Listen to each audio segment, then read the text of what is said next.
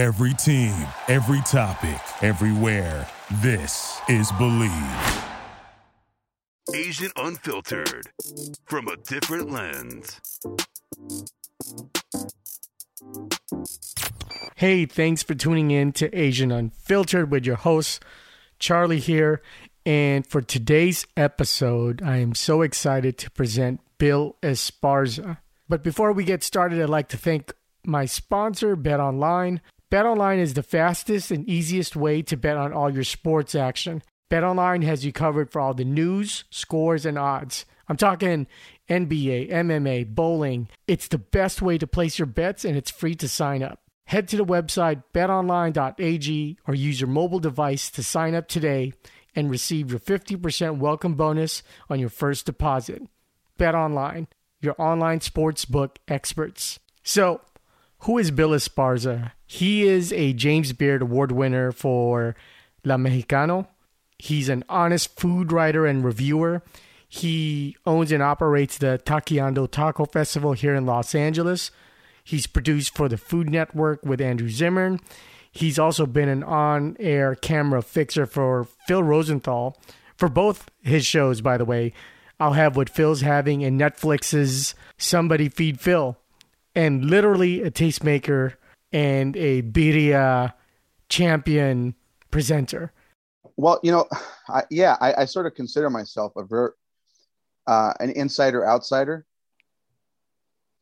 and that does, yeah, that that's. I mean, I think for all of us that are, you know, what you know, Asian Americans, uh, Mexican Americans, uh, Salvadoran Americans, we do we can have the ability to have this appreciation for the culture that people that live there would, you know, just like I, I live in Hollywood and I'm like, you know, I don't go to the Walk of Fame and uh, and hang out there. I don't appreciate it, but when I drive by, I see like, man, all these people really want to see this and they really want to experience it.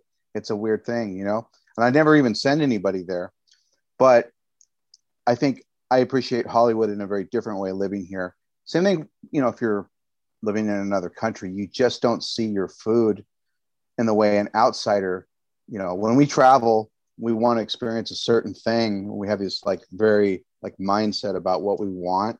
And it really gets to be distilled into like what's really you, you know like any travel guide says what where to stay what to eat what to do it gets distilled into these things and i think i'm able to see that in a different way than people who live there uh, can't. I think a lot of this misunderstanding and racial tension could be erased if uh, Jeff Bezos just funded people to travel the world, so that way you can just accept everyone's differences and go, "Oh, that's cool. I, I like that." You know, it, it's it's one of those things where where someone like you, you get to travel, and really, it's like fruitional experience. You feel it and you taste it. You know, the digestion of it versus just watching something yeah you do have to see how people live in other places and how and and and not see it through the old you know i guess what what's been called the ugly american traveler. And that the ugly american tra- one thing that's not mentioned about the ugly american travel is they really don't want to learn. They almost come with this idea of like we i'm american we everything we do is better. We have democracy you don't. We have this we have that and so you come there and and you see you've seen it before on like uh, your family members. I mean, before there was facebook there was always these like yeah i went to russia and boy they really have it bad over there. You know they're not like us over here all civilized. And and there was that sort of mentality that you're not like did you not learn anything there? Did you not see anything? Did you not experience anything? Did you not listen to people? Is there only just rich and poor and that's it? There's no other experiences and there's you know and and even like a place like like Cuba for me, you know, everyone like oh you know it's a communist nation, blah blah blah. They have they don't have freedoms, they don't have this, they don't have that. But then when you get there and you talk to people, there's a lot there's a lot of nuances and layers that you would never know, you know, if you didn't actually spend some time there. Yeah, and I feel like you know the internet is both a gift and a curse, but you know for for fair minded people who want to enjoy other cultures, it's such a great tool to utilize and learn and unlearn premeditated thoughts of other people, you know? Yeah. And And and um, one thing I did want to talk about, and and I know you've been asked this to death, so we'll go on a contextual timeline. All right. You, you grew up in Stockton, and then you Yes. eventually um, moved to the Bay, which is a which is a brown centric culture too. But um, what was the migration from Stockton to the Bay relatively quick? Like were more your formative years at the Bay already? Well, I mean, if you grow up, so if you grow up in Central California, especially Stockton, where you're right in the middle, you know, the armpit of California, it, you um, you spend weekends in. I mean, Sacramento's not so exciting, but when you're younger, you go to Sacramento, you know, you to go see historical things and and Old Town Sacramento family outings. But we spent a lot of time going to San Francisco, Oakland. So if you want to go see a concert, you were in San Francisco you didn't go to there's no concerts in stockton we had a little theater have a little theater and and so you know my dad was my dad was very much a, a, chicano hippie chicano hippie uh, biker crowd you know that and so for him you know my dad saw hendrix you know he saw led zeppelin in in the in the 70s and so for him he was always going to san francisco to see concerts and he would take us too. So we we were always going there, always going. So I got to see, I got to know the Bay Area very well. You uh, sports, our teams were the Giants or the Oakland A's. So we saw games at at the at Candlestick. You know, we saw games at the Oakland Coliseum. I saw my first concert that I can remember, like like a rock concert, was Van Halen in, in uh, like 80, 81 at the Oakland Coliseum Arena. So we the Bay Area is part of your your DNA if you're you're from Stockton and you do want to get out of town. You know, you have enough means, and and that's the thing. It doesn't take much. You don't need a lot of money to go spend the day in San Francisco. Back then, you didn't anyway. So I, I assume that influenced you quite a bit because you you were a musician also before you became a writer. So Yeah. you attending concerts, your dad being that wide-minded and and, and, and involving you to his activities like attending concerts. Um, was it was it pretty easy for you to develop the love for the saxophone, or was that like did you go through a, a myriad of choices? Do I go with keys or go with a guitar? No, I I mean I would say that the saxophone found me. You know, Hmm. and and so I grew up listening to. You know, it's I actually just retrieved my dad's um, record collection from storage Hmm. uh, just this last year during the pan- in the during the pandemic. I had been wanting to go. It's it's been in storage, so I was I was looking through it and I was thinking, you know, I I remember listening to this stuff, but I didn't realize how sophisticated my dad's musical tastes were. So we, you know, I was hearing Santana. I mean, I, I remember Santana being played a lot, and I also remember this group Passport. Passports is really kind of avant-garde European uh, jazz fusion band that came out in the 70s that that you know when people talk about Miles they don't really talk about Passport but they were they were very obscure but but my dad was into Passport of course Mahavishnu Orchestra uh, Billy Cobham you know George Duke all that all those jazz fusion artists we were we were listening to and we were listening to the 70s uh, horn bands you know uh, Blood Sweat and Tears Tower Power um, and so I was always hearing the saxophone uh, I mean, you know, today you don't really hear it on the radio anymore. It's been gone from the radio for a long time now, but but back then it's pretty common to hear saxophone and horn sections on the radio. So um, and and and you know, in, in my home, and my dad played records pretty much all day long. So there wasn't really a quiet time in the house. It was just music. So I started grabbing instruments. Like there was a guitar around our house, and I started playing with that.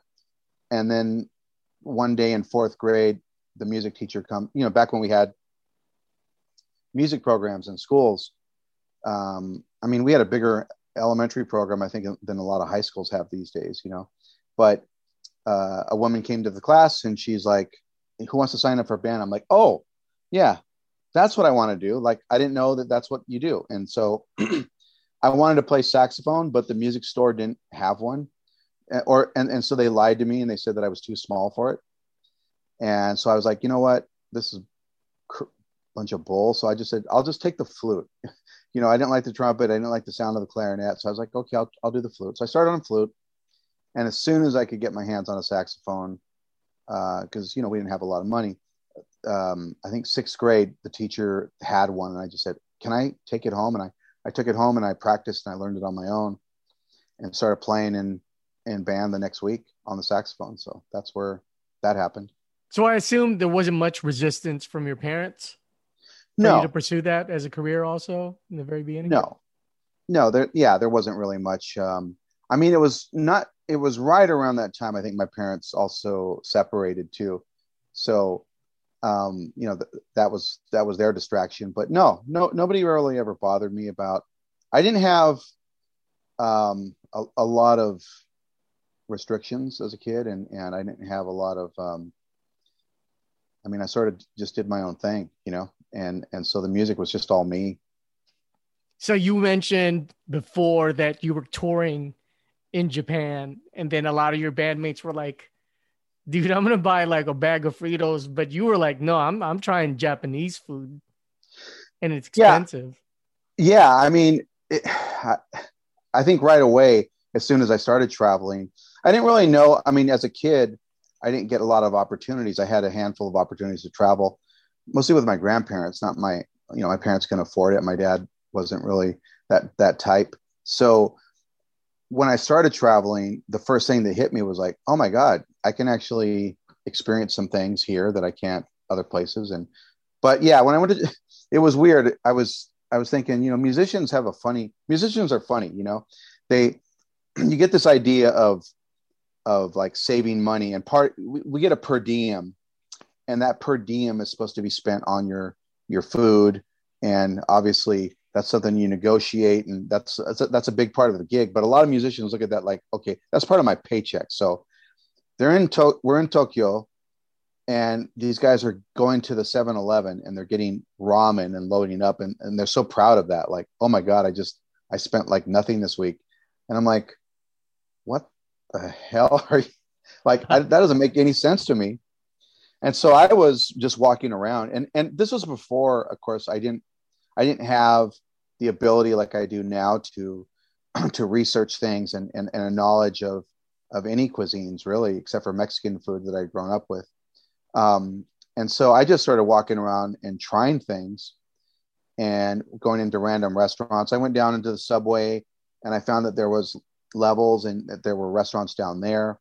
So I went into noodle shops and and tried things and and just you know naturally open and I didn't really care what it was. I just wanted to try it.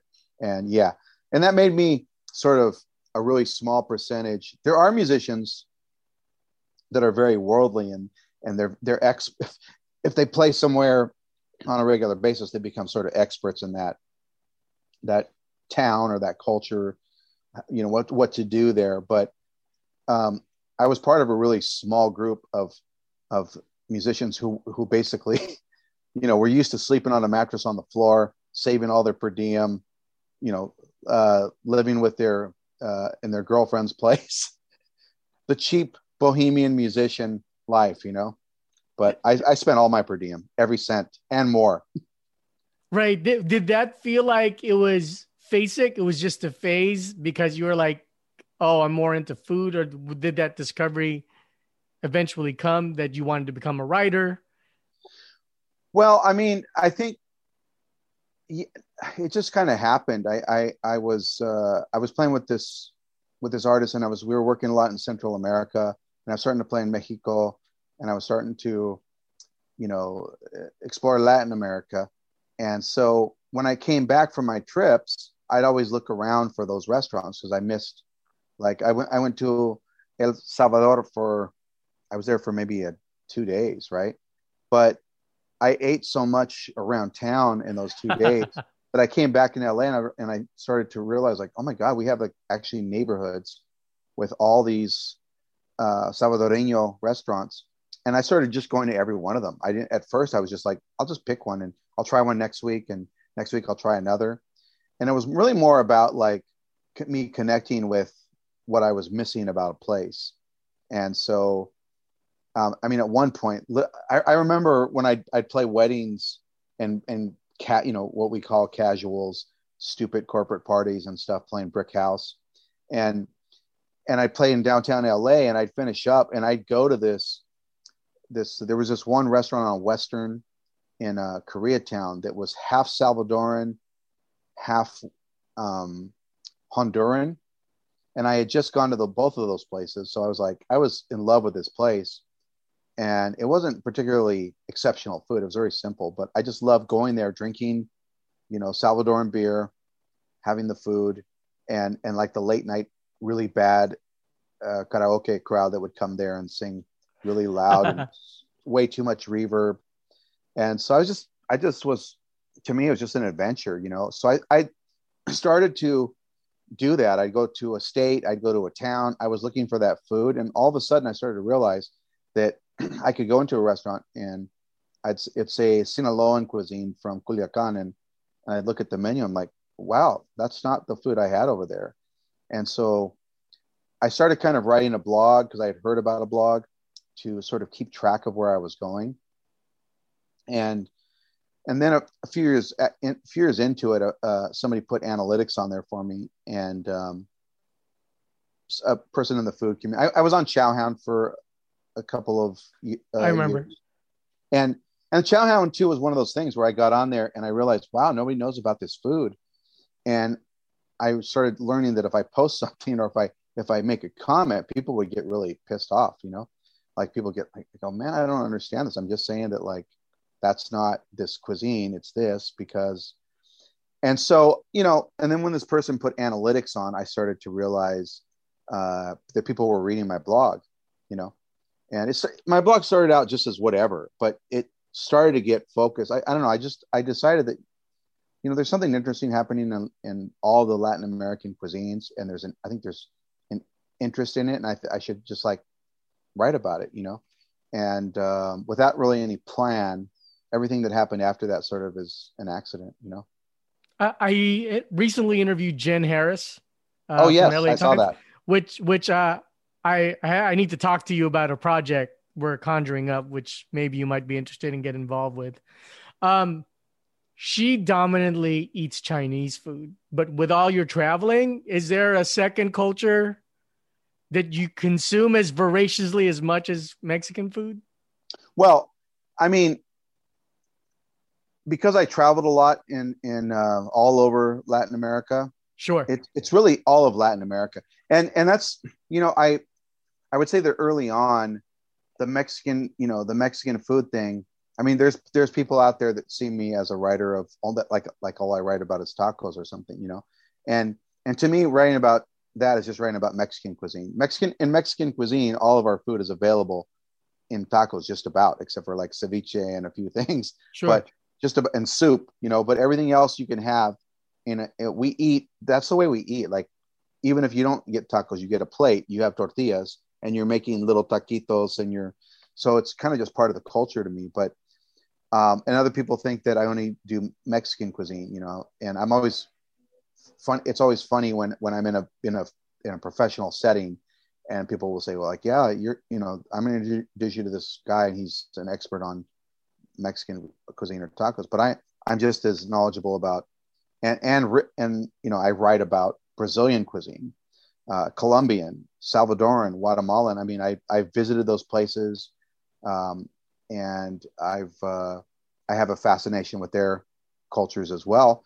But outside of that, I, I really love. I'd say that I love seafood, so it doesn't really matter what part of the world that comes from to me. But um, I live in I live right here in Thai town, so I go to a lot of Thai restaurants. I go to a lot of Armenian restaurants. We have a little Armenia here in Thai town. Live in Glendale. Yeah, right. Oh, right. And I also have a lot of Oaxacan restaurants in my neighborhood. I sh- only shop at basically Oaxacan markets and one Argentine market for the most part, you know. And then, um, so I really love those cuisines because, uh, and Central American, you know, I, you know, Guatemala and Salvador, but I also really love Japanese food, uh, Middle Eastern, not just the Armenian the different Armenians, the Persian Armenian cuisines, the Lebanese Armenian, the but Armenians from Russia, know, right? Russian Armenian is not so is not as good as the other ones, but but it's interesting and and so I've always been I've always gone to those restaurants. So I'd say Middle Eastern, um, and diff- various Asian cuisines uh, that I that I really love. I mean, I outside of Latin America, I've been to Thailand, I've been to Singapore, I've been to Japan like three times and uh, three or four times. So uh, those are places that I, I I just won't go anywhere unless I'm I'm forced to for some reason for work or something. I'm not going to go anywhere that doesn't have great food. I'm just not going to do it on my own. I'm going to sidebar this question real quick because uh, there's an MMA fighter that I recently interviewed, and he grew up in Yeah. Japan. And I, I stayed in Singapore for a little bit during my formative years. Right. So when it comes to meat on a stick, in your opinion, is it Japan or Singapore? Oh, And, and there's no there's no wrong or right answer, you know. It's yeah. just- I, I, I I'm just trying. I'm trying to think of like, you know, like of course Singapore has satay and and and other, but I, I can't really. I, I I would say I don't really know the range. oh, okay. Um, J- Or food in general. How about food in general? Just compare both. Because a, a lot of people don't know of Singaporean food because it's three ethnicities, you know? Right, right. No, I mean, and that's that's the thing I was exploring when I was there, is and uh, you know, again, just the same thing. Going to random. I was actually there for the first World Street Food Congress. I was Mexico's representative, and I had brought one of Mexico's representative, and I had brought La Guerrerense. That we we went together, and I was really just their support mostly, but they were there uh, selling at this totally fa- failed event, like I've never seen a, a, a, a bigger festival have zero people almost there. I've never seen a, a festival that poorly attended. It was it was phenomenal, like how few people showed up at this thing on a daily basis, and and they did it way too many days. It was like like ten days straight, and it was starting from from 8 a.m. until like midnight, and it was just the stupidest. They they eventually got it together. Like the second year was much more successful. It just it just was you know their first year and everything but so you know once i i check in once a day and the rest of the day i just go and i'd run around and eat and that was sort of my like intention like okay i'm yeah i'm gonna go and i'm gonna uh, support la guerrerense but i'm gonna go like and i even one one night i i flew to to bangkok to get i said guys are you guys okay if i just disappear for about Right. a, a day and a half It's so close, anyways. Oh yeah, no, I was in a I was in a, uh food court, and they had all these travel agencies, offices around the food court, and I'm just like I was seeing all these flights to, you know, all you know to Malaysia, and they were all cheap. I'm like, oh my god, let's do the Bangkok one, you know, and so I did that experience. That was amazing. Um, but yeah, I I'd say that, you know, of course, Japanese has more diversity of cuisine, and it's and and it's different styles of Japanese cuisine. Singapore has just it almost seems like it's always put together as a bunch of dishes, like the cultural dishes of Singapore, Sure. rather rather than regions because it's just one city, a city state, you know. so it's like once you've checked off that that list of dishes, uh, you know, you you've sort of accomplished, you've hit for the cycle in Singapore. But I, I, I do like, I think in general, Japanese cuisine has all these little. I, I relate to it a lot because of of the specialization that there is in, in Mex- I mean, Singapore has it too, but both of both of them are are delicious. You know. That's interesting that you brought up this World Street Food Congress. I was in the Philippines uh, when it was Bourdain's last year. He was alive. right. Uh, I actually, you know, tried to meet him. You know, showed my press pass, but KF Seetoh was like so available because everyone ignored KF Seetoh. And you're right. Like the the hours are so long and it's stretched for so many days. I think if they compacted that into like a weekend, it would feel so much more successful. one day. Sure, sure, sure. One day, yeah, exactly. Well, they when you went and when it was in the Philippines, and uh, and so yeah, I know KF uh, Seetoh very well. I, he he before the pandemic, he he was in LA, and and had I had dinner with him uh, here, but um, yeah, even even after even they shortened the hours and they shortened the number of days, it still was like way too much. It's like but for I think for KF Seetoh, it was always about like networking, and it. I, I kind of feel in a way that that event was just really a front for their for their New York uh, hawker market that they were going to sure Bourdain market. I was like, you know, we're all just here like helping Bourdain and and and KFC to like make millions in in in New York. Of course, it, it never happened, but uh, but uh, no, that was a fun experience. That's so astute of you to bring that up because I opened up my own um, uh, LLC in Manila, and he was like, "Well, for this X amount," because there was a there was a there was a hawkers center in one of the malls in the Philippines. Delicious food, completely ignored, slept on. Just kind of like exactly what you're talking about. The it's called the Word World Street Food Congress, and it's like you should go nuts. And especially like I supported there was a lady that I think she was Salvadorian. You know, I macked down on all the Latin foods because I wanted to show them love because it's like, you know, all the Filipinos were going headed towards the Asian food, but you know, they're like, well, it's okay, it's okay, but it, it's unfortunate. I, I'd love for like a hawker center to be developed here in LA, but I don't know how realistic that would be post pandemic.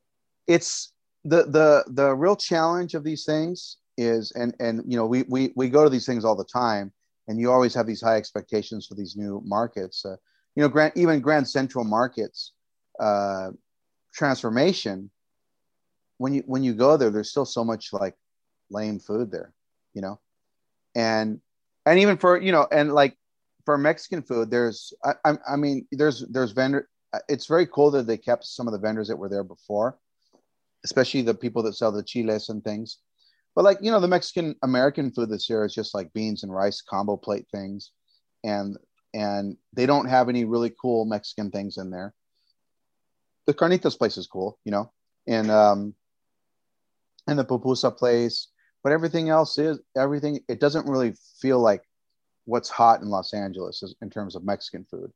Um, and so every time people put every, all these markets want these vendors, they want the vendors, but they don't know how to give them deals and and make the financial arrangements so that they can easily go in. They want they're they're they're they're landlords looking for people to rent space, and you can't develop a really cool market that way. You have to be more invested in the in the actual vendors and and long really, term.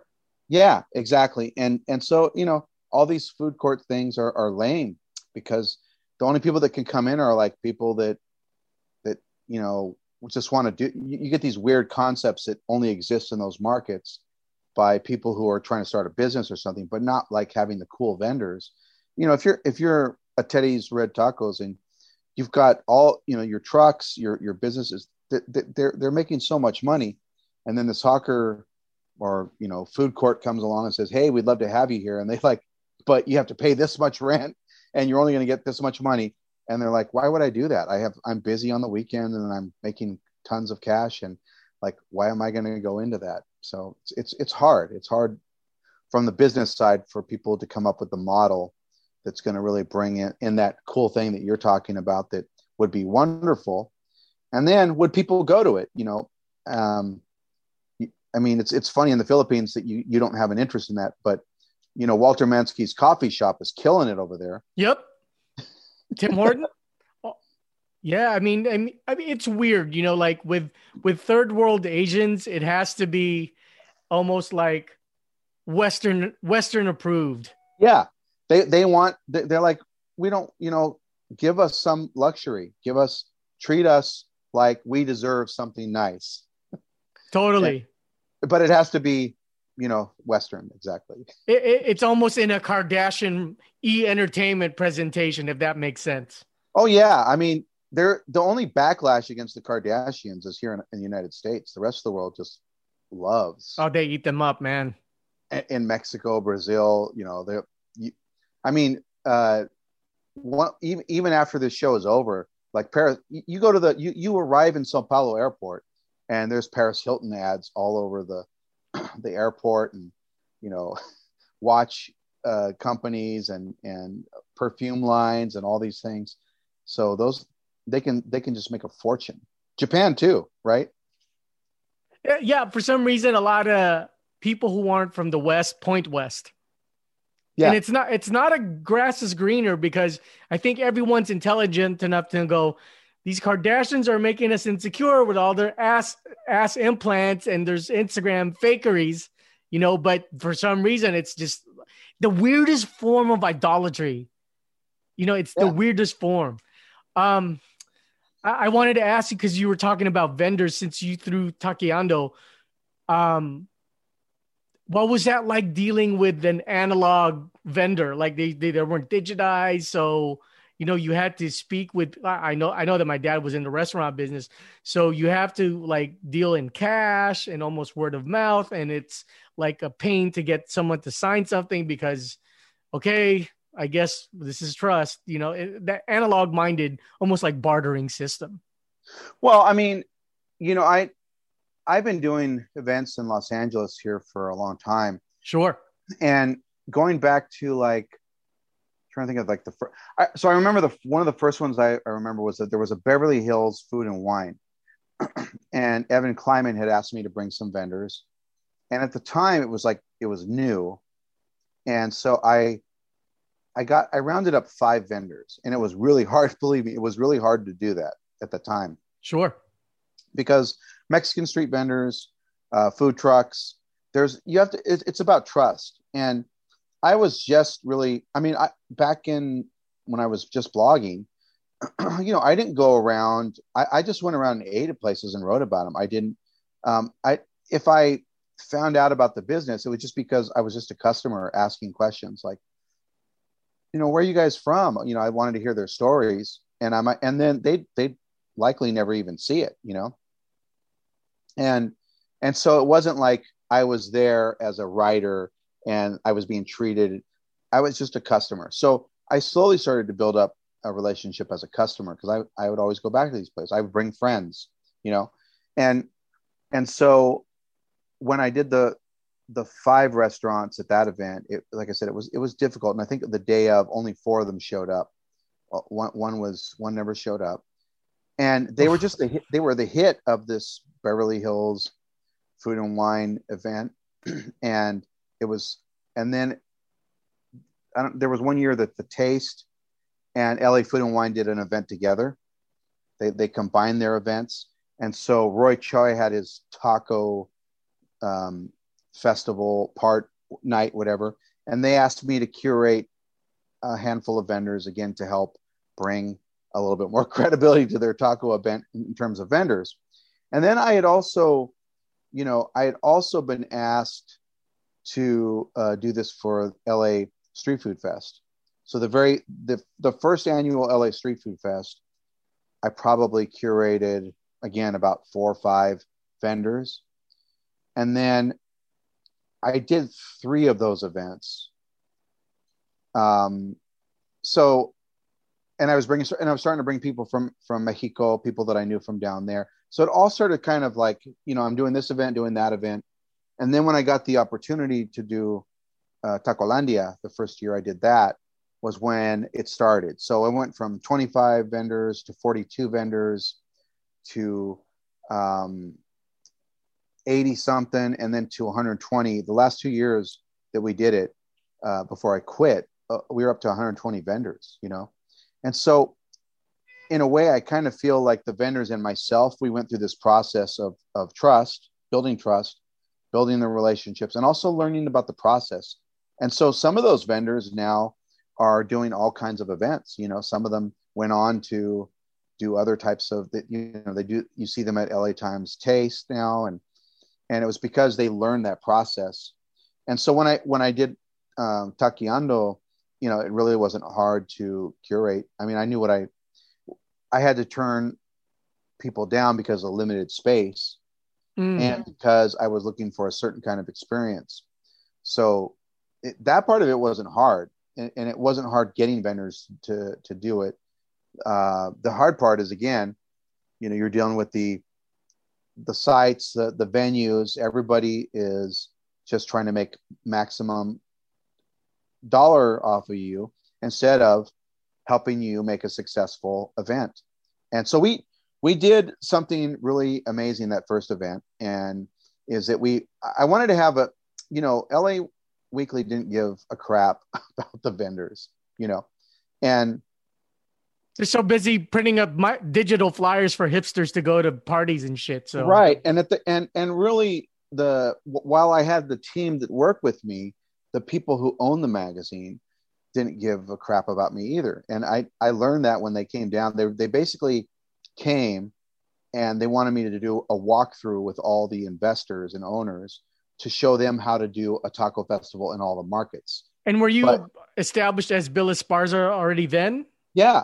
And mm. and you know, and and and I was being, you know, and I, I was being paid and and I had gotten a little bit by the third year, they actually started paying me a decent amount, you know.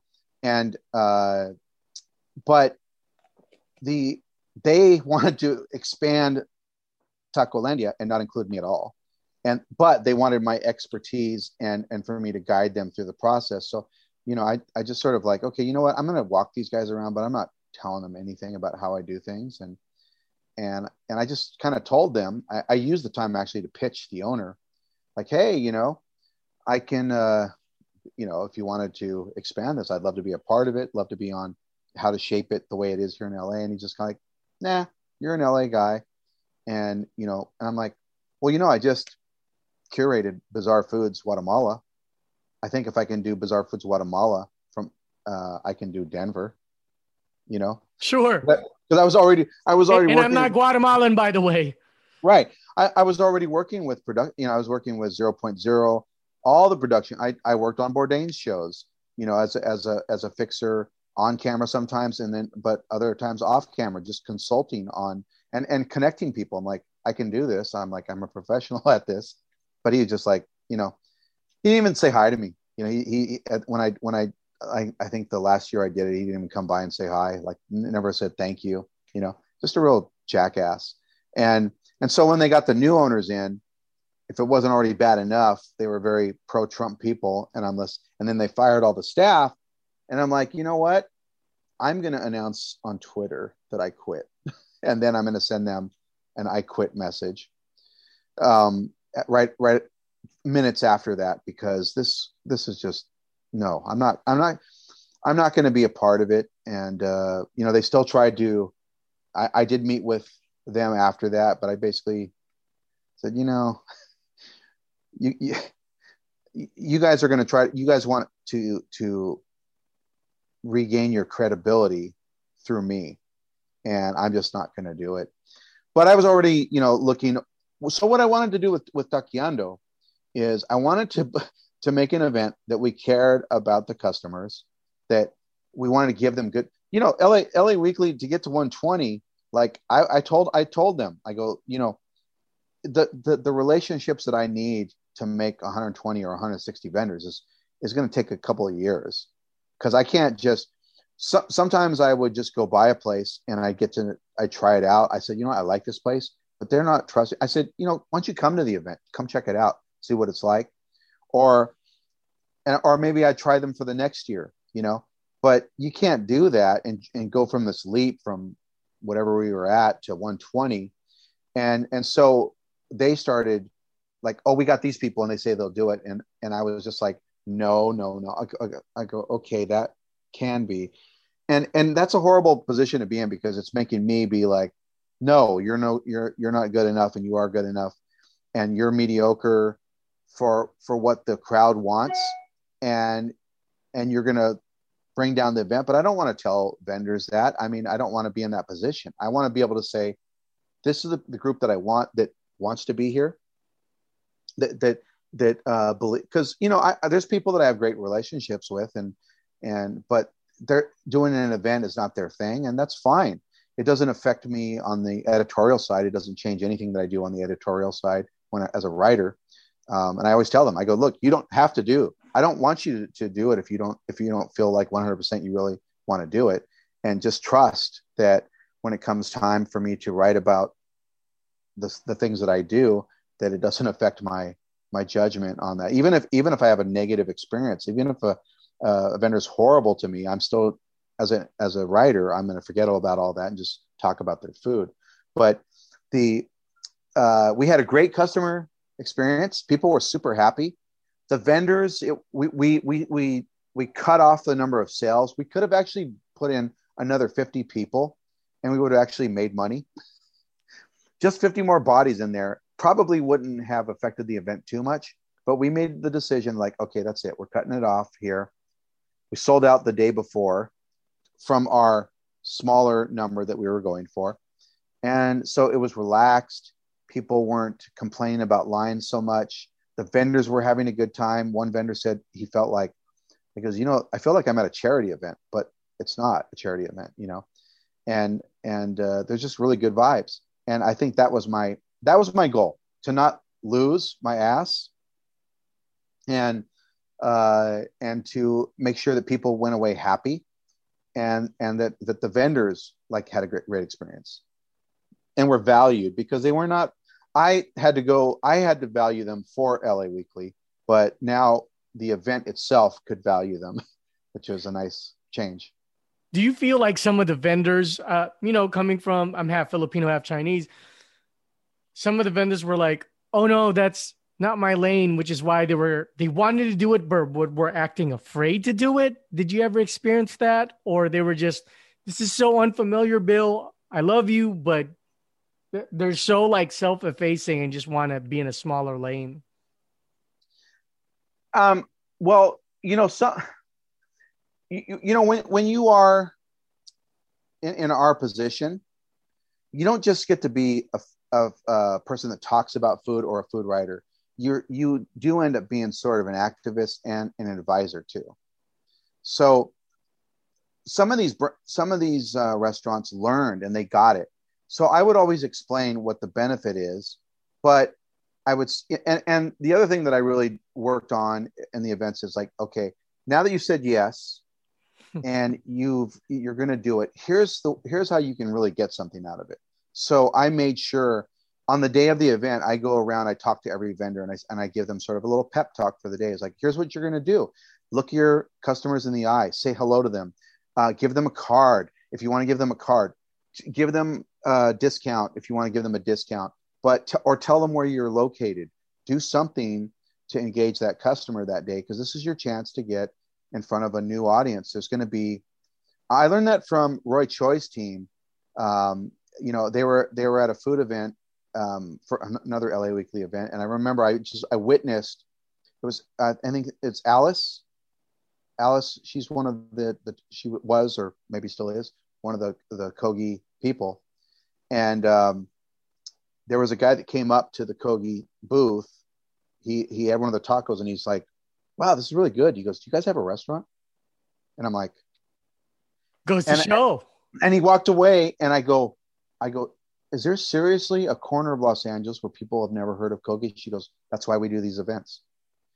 And I'm like, "Okay." And so I took that that that lesson, and I always tell them, I always tell them about it. Like, look at look at Kogi look at this guy. He's, you know, especially now he's even, you know, he's world famous. And I go, they still do these events because of this reason. They were still doing it. And so I, I do make sure that they're informed so that they can get the best out of the experience. I also tell them the truth about it. You know, I go, you're absolutely in a, you know, you are taking a gamble and that's why you should engage the customers. It, it is, it is a burden for you to take the day off and it is an expense. Even if we, the stipend, uh, we so I so for my own personal event, we actually were able to increase the stipend over nice. what what the giant corporate magazine would not do, you know, and so we increased the stipend because what we wanted, we wanted the smaller vendors um, to make sure we want. And the, and the thing that, that I was really that was really important to me is that we didn't treat people differently. You know, there's all these festivals where celebrity chefs come in, they get way more money, and then they ask a, a, you know a black chef to come in and they don't pay them anything. We made sure everybody got the same, no matter what. and but we we raised it again to the detriment of profitability because I wanted to make sure that small vendors could take the day off and it would be less of a of a burden for them than it was when they had done the LA Weekly event with me you know so no I, I i don't I, I mean, I think sometimes there's been times when I've known people. You know, I have a story that it's funny. You know, my I, am I'm, I'm really good friends with um, Esdras Ochoa. Don't who, know what um, it is. He's the the founder of Mexicali Taco Company, Taco and Company, who's got Salazar, and now he's you know he's known all over the place. Uh, he was on the the the the TV show, the chef competition. What's that? Um, Final Table and and he's got a TV show on YouTube now, and you know he's and so he actually so there, there was one day when I was talking to him about, and it was for LA Street Food Fest, and he was like, he did tell me, he goes, you know, goes, man, I I, I want to do it. He goes, but right now I got my customers, like I know I I know what amount to bring, and I and they always show up and they're loyal, and like I just want to, you know, I don't I don't know if I can handle if you know a bunch of people start coming, like how he was thinking, well, what if a bunch of people start coming and then, but they don't come on Monday. They come on, on Saturday night. They, they show up right after the event. And then a few weeks later, I'm stuck with all this product. Cause so he was just like, he was thinking, I just have my cart and my, and, and that's it. And it's safe. and, and I, and I did, I did say to him, literally, I said, you know, I go, that's like the stupidest thing I've ever heard that you don't want to grow your business I go, you know, you have something special, and this uh, th- this is an opportunity for you to uh, broaden your name here in Los Angeles beyond your your crowd, and and do something different. I go, I don't know. I mean, as a the, people do these events as a business decision. Don't do it because it's and I and I always again I would always tell vendors that too. It's like don't do it because you want to please me because you don't have to. You don't have to please me. I go, do it because it's a good business decision for you. And I, I'm going to help you make it a better uh, day for you is in the best way I can. And, you know, I always looked for, even though I didn't have to, I mean, LA Weekly did their own promotion. I would always do radio and TV stuff. Sometimes we didn't even need the sales. I did it only because I wanted other promotional opportunities for the vendors. So, and I, and I always moved, I didn't favor any group. I would always rotate it. I would find different people um, to to do the opportunities to, to take take part in the opportunities. But so Esdras did this event, and of course today I'm not saying that that's I'm not claiming responsibility for his success. His he is responsible for his success. I'm saying that that was one instance where I sort of intervened and said, you know, you that that doesn't make sense to me. You're a business person. You're trying to you're trying to sell tacos and make money, and and I, I think this is a good investment for you. And so he did it, and he became a big star after that because I think he felt confident and realized that he could grow and, and expand. And and when he got shut down by the the city, you know, he quickly investors came in and and they opened their first brick and mortar. And so and that's really where his success began was was the fact that shutting him him down gave an opportunity for him to find out that he had people out there that really believed in him and that were willing to put down dollars to uh, open a restaurant with him. And so, so yeah, there's been there's been some things where I've I know people well enough where I can say, here's what other res- businesses are doing, and here's the opportunities you have, and and but but but you know I'd say going like from Taqueando and in the future Taqueando when we can do it. at 2022 is the, is the earliest I think I can do an event again. You know, I, I only want people that want to be there um, and understand it. I don't want to convince people anymore, and I don't feel like I, I am at the point now I don't have to. Uh, people, people, there's enough vendors out there that know what this opportunity is, and and the, and the and the other thing that I try to do is I try to keep the, one of the reasons why I'm very serious about the talent that's there because I don't want to feel I don't want my chef uh, friends coming from Me- Mexico and seeing vendors that don't um, match their quality and stature, you know, and whether it's a if if it's going to be a, a street vendor, there should be somebody that excels at their tradition and is doing something special. Because I don't, I don't, I, I think it's a lot of these chefs go to these events and cooks go to the events and are like, oh my god, like look who's here, and that's what it felt for me like the last year of of Tacolandia is there was a lot of vendors that I felt lowered the quality of the the people who made great sacrifices to come there from out of town And so I, I want people to feel like, I mean, I think, I, think we're all like that, right? If we get invited, we want to be part of our peer group. We don't want to, we don't want to be in a position where we feel uncomfortable to be in there. Like it's, it, it hurts our brand or something. And so that's, that's important to me that everybody, I want the, the, these mom and pop vendors and, and, uh, I want, I want them to, to go go over and talk to the chef from Monterrey or from Tijuana that came in. I want La Guerrerense to talk to Mariscos Jalisco and for them to interact with each other. I think that's like really important. And for my other sponsor of the show, Kaenon. It's time to make your outdoor experiences better with Kaenon. Kaenon sunglasses are made exclusively with polarized lenses for optimal clarity. They're made with Japanese optics that makes their lenses clearer, lighter, stronger, and Italian handcrafted frames that are impossible to scratch. Use the exclusive code KaenonCast15 at Kaenon.com to receive 15% off on your first pair. That's K A E N O N C A S T 15. Kaenon. Clearly better. Is there like a form of meat tribalism? Like, you know how with steaks is like, oh, I'm a bone and ribeye guy, and you fucking fillet fucks. You you guys don't like tasty food. Like, is there like, oh, I'm a I'm a birria guy. You uh, you carnitas folks, you, you guys are cool, but these asada people, they're lazy. You guys are whack. Is, is there like a meat tribalism in, in tra- strata? No, no. Mm.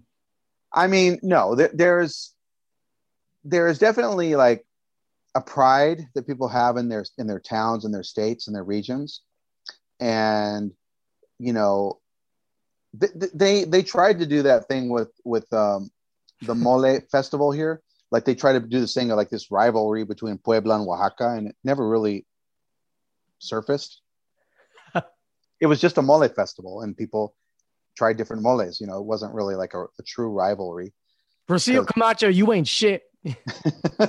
yeah, I mean, yeah, no, there there isn't that. I mean, there might be individual things, you know, between mm. vendors and. I mean, there's a lot of people in the birria scene, and I'm sure there's beef. nice. I'm sure there is uh, in in there with with because there's so many of those vendors, and they're all capitalizing on. You know, I I would say that the two, the most prominent ones, the, the ones that really started it, uh, Teddy's and Birria Gonzalez, I mean, talking to them, there's definitely some things that have happened where people have copied them, um, copy, even copied the design. Ugh. Like Birria Gonzalez, that circular uh, label that they have on the side of their truck, everybody's doing that now. They're Bonds and Johns. Yeah, exactly. And and so I'm sure there's like it like I, I do occasionally have a few things where I'm aware of vendors I don't want to put next to each other. you know, and uh, yeah, so yeah, that's so, too through personal disputes. That's personal disputes, and that's really rare, and that happens in all professions. You know, I mean, anytime you're having a big event, you have to be careful. You do have to be careful who you put next to each other. You know, we with LA Weekly, you know, one of their sponsors was like uh, Vivid or something like that. You know, is uh, in the Triple X. Yeah, Mm. And so one year, I think one year they were next to, um, I had, what's, what's, uh, which was uh, Casa Vega there. I had mm. Casa Vega, which I was really happy to have there because I, uh, that's a great classic Mexican American restaurant. Cadillac but, margaritas galore. Exactly. Oh yeah.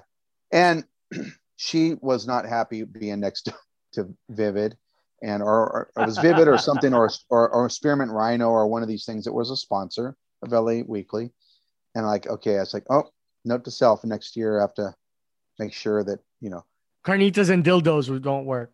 Well, I mean, I don't want to be, I don't want to put it next to somebody who's going to be uncomfortable, and I don't want to put it next to somebody who's going to be too comfortable. You know, it's like let's let's let it be somewhere where it's innocuous, it doesn't bother you know uh, anybody, and and uh, but but yeah, other than that, and, and the the one or two little uh, situations where people just don't want to be around each other, pretty rare, super rare. You, uh, you you say something really important that I catch. Um, when you forgive me if I mispronounce it. Birria. Um, That's fine. You, you always mentioned that it's a pre-Spanish. Yes, it's dish. a pre-Hispanic dish. Yeah. Please, please enlighten the listening audience and myself why it's important to say that. Because the Castilians could be like, "Oh, you Indios and your messy, sloppy goat dish, whatever." You know, I, there's a level of importance to you saying that, which I like to give you your flowers in stating that. well, yeah. The thing is, the the technique is a, adobo. So the adobo is where you make make a, a, a marinade of chiles, and it does have a little bit of um, vinegar in there and something, uh, which you know obviously they, there was no vinegar in pre-Hispanic times. But what a lot of people don't appreciate is that everything that in, that was in the the cuisines before the arrival of the Spanish was all we already had all these things. We already had acid. We had before limes came, there was acid. There was other plants that provided these things. There were the the quelites, the, the very powerful herbs. I mean, you can put eight or eight spices in a dish from the spice trade and make it really tasty, or you can put one uh, hoja santa leaf and grind it up, and you're going to get major complexities from that in in the dish that are going to interact with the meat with whatever proteins and vegetables and stuff. It's going to be incredible. So we already had these complexities. We did have spices that were local. Um, we did have all these things. So the the idea of making a chili paste and rubbing um, uh, protein and and you know again we had pigs. They weren't domesticated pigs, but we had wild boar, we had peccary, um, and we had all kinds of animals, deer, um, you know, and of course arm- armadillos and and uh, you know, uh, uh, all kinds of all kind of turkeys, um, all kinds of wonderful proteins that were available that were used in these in these dishes. So when you're whatever you're doing beef, if you're doing goat, you're doing lamb, you're doing whatever. Birria is the name of the technique in the dish, and you can have a birria of anything. Okay. So, what, one thing about the Spanish language is that the most important thing is comes first in the name of the dish.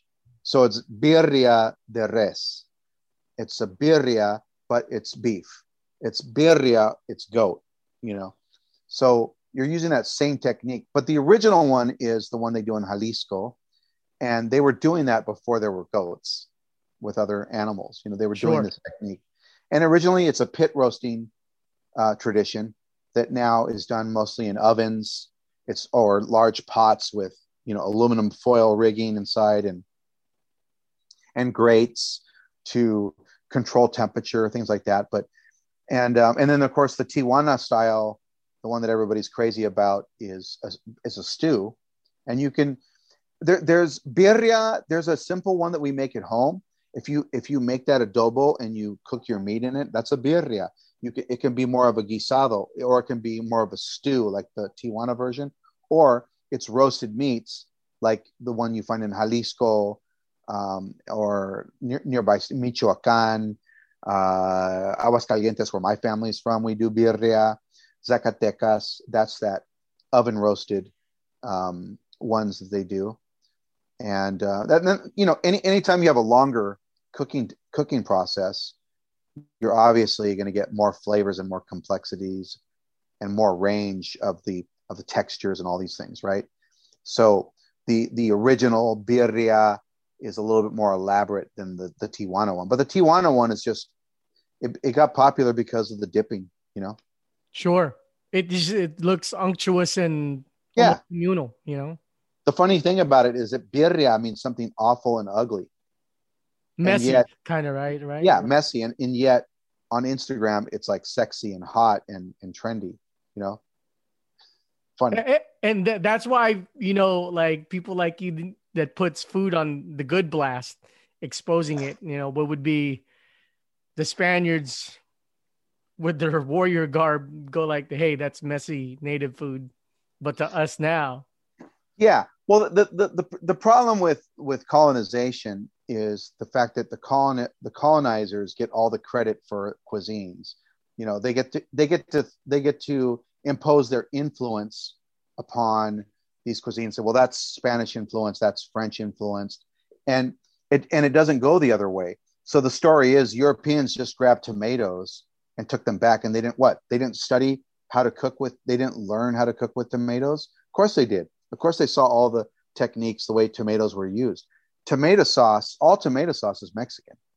I don't care if it's Italian on a pizza on a pizza margarita. It's Mexican technique, but you never hear that. You never hear someone say, "Oh, this uh, margarita pizza is, is comes from Mexican technique," you know. And to actually put tomato sauce on a flatbread, that's more Mexican than than any kind of you know goat or beef in a stew. That's that's most that's already a Mexican or Brazilian stew or whatever, and all they all they're they're using is a commercial protein that was forced upon them. They didn't they didn't have a choice to use beef. They didn't like oh there's always always these wonderful stories about like oh they adopt they didn't adopt a thing. It was mercantilism. They were forced to stop um, barter and trade. Yeah, they were forced to stop foraging and hunting, and they were forced to be uh, consumers. Uh, the span they wanted the Spanish came and they enslaved the people, and then they wanted them to buy and consume their things.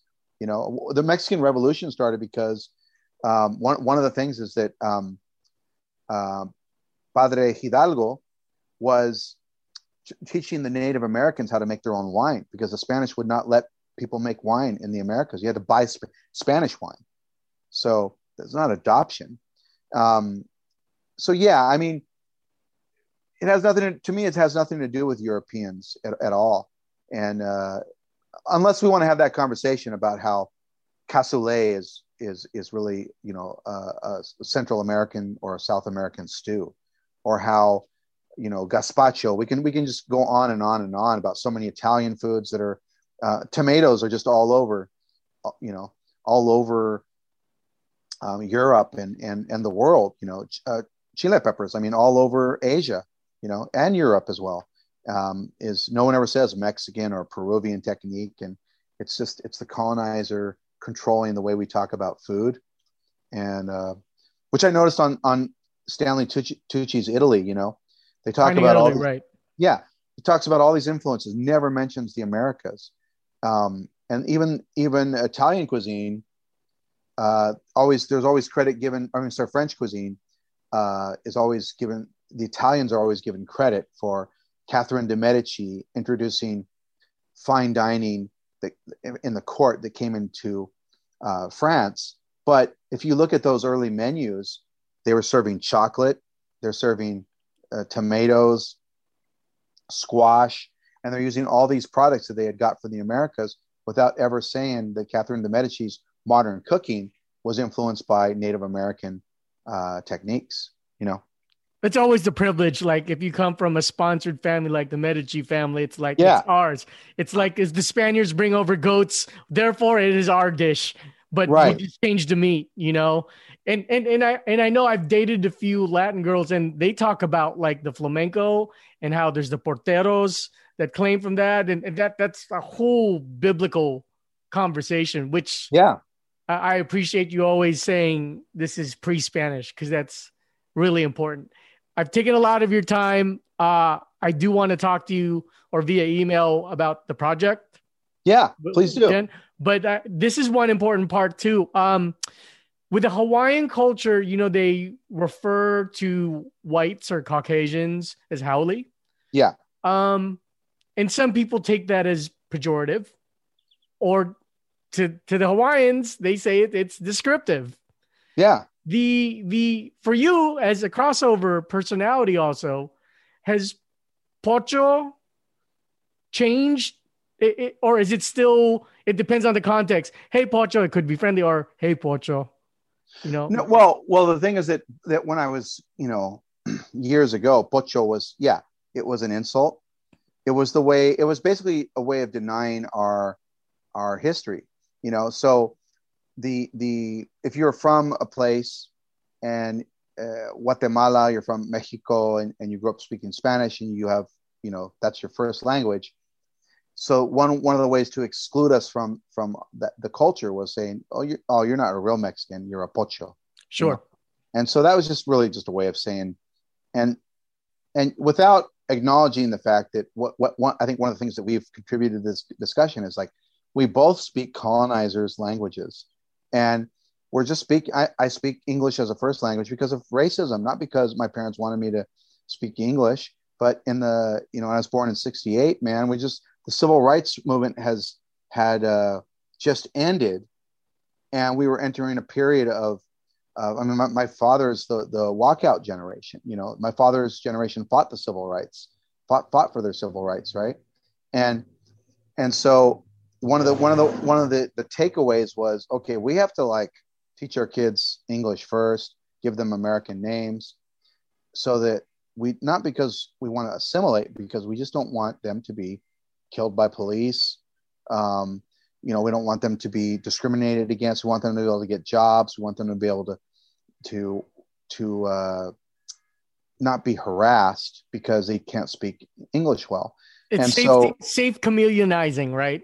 Yeah. Being a chameleon by safety. Right. So my you know the fact that i was taught english and i was denied spanish. It was it was not just that i didn't learn it. I was i was forbidden to learn it until and i didn't start learning until after my dad passed away you know and so that's that's a it's a deeply a deeply i mean it could it could potentially be deeply hurting uh, hurtful and insulting for me to think about that. But of course i i'm not going to let, let let that happen.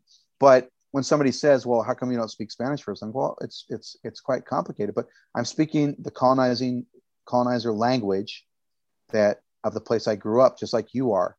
Um, that's not our native our, our native culture you know that's not where we came from. We didn't we didn't really have a choice. But but now Pocho belongs to us, and you can't insult us anymore. So somebody says, "Oh, you're just a Pocho." I'm like, "Yeah, just I'm a Pocho," you know, and that has a whole culture to it and a whole uh, pride that you know. I think one of the wonderful things that's been happening in recent years with chefs like Wes Avila, you know, and uh, Carlos Salgado and uh, Ray Garcia you know you're having you're seeing our culture now being broadcast uh, nationally and internationally and, and uh, gaining respect for our traditions. And now it's very cool to be pocho. It's very cool to be chicano you know? And uh, so i think that's i'm i'm, I'm fun. yeah we, we own it. We own the term now. No one can insult us you know?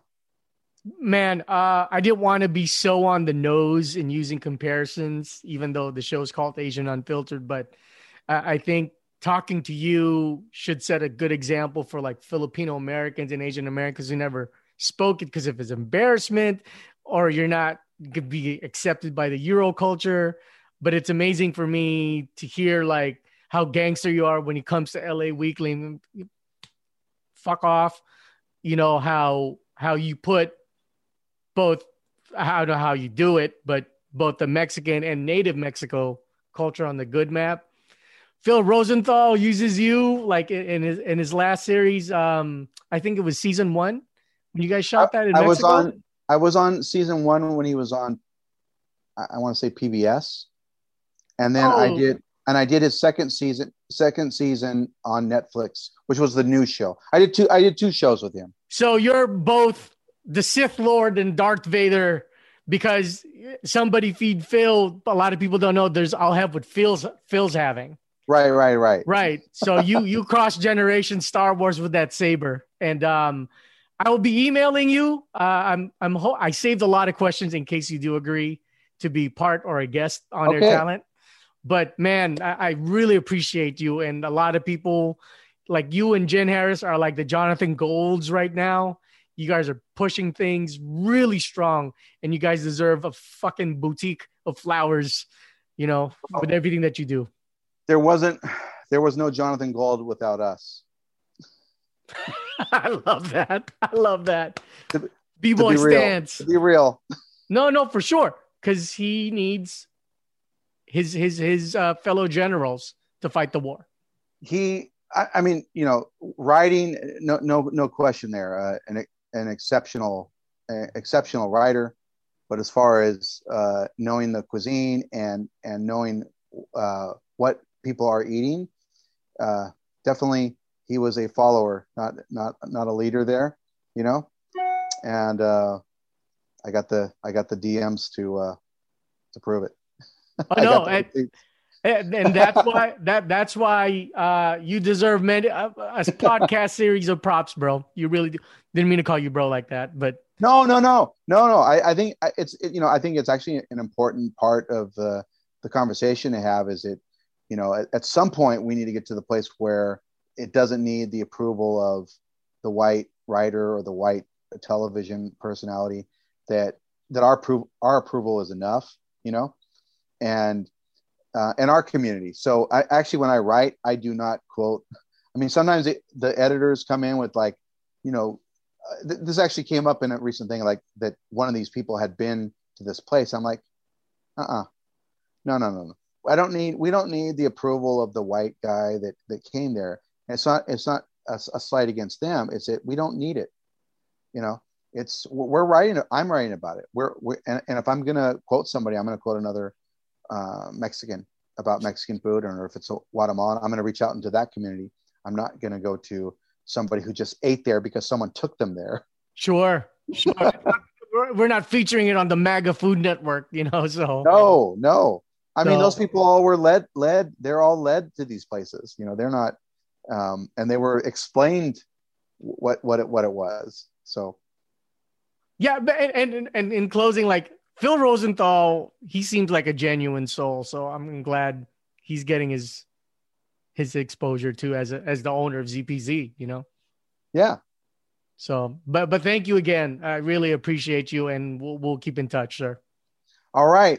Thanks appreciate for having you. me on. Yeah, man. Fantastic interview. Thank you so much. Take care. thank you. Bye bye. Asian Unfiltered on Apple Podcast and iTunes.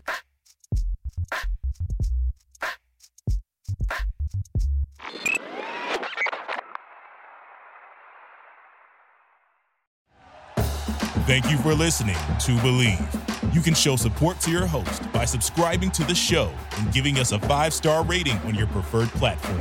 Check us out at Bleav.com and search for B L E A V on YouTube.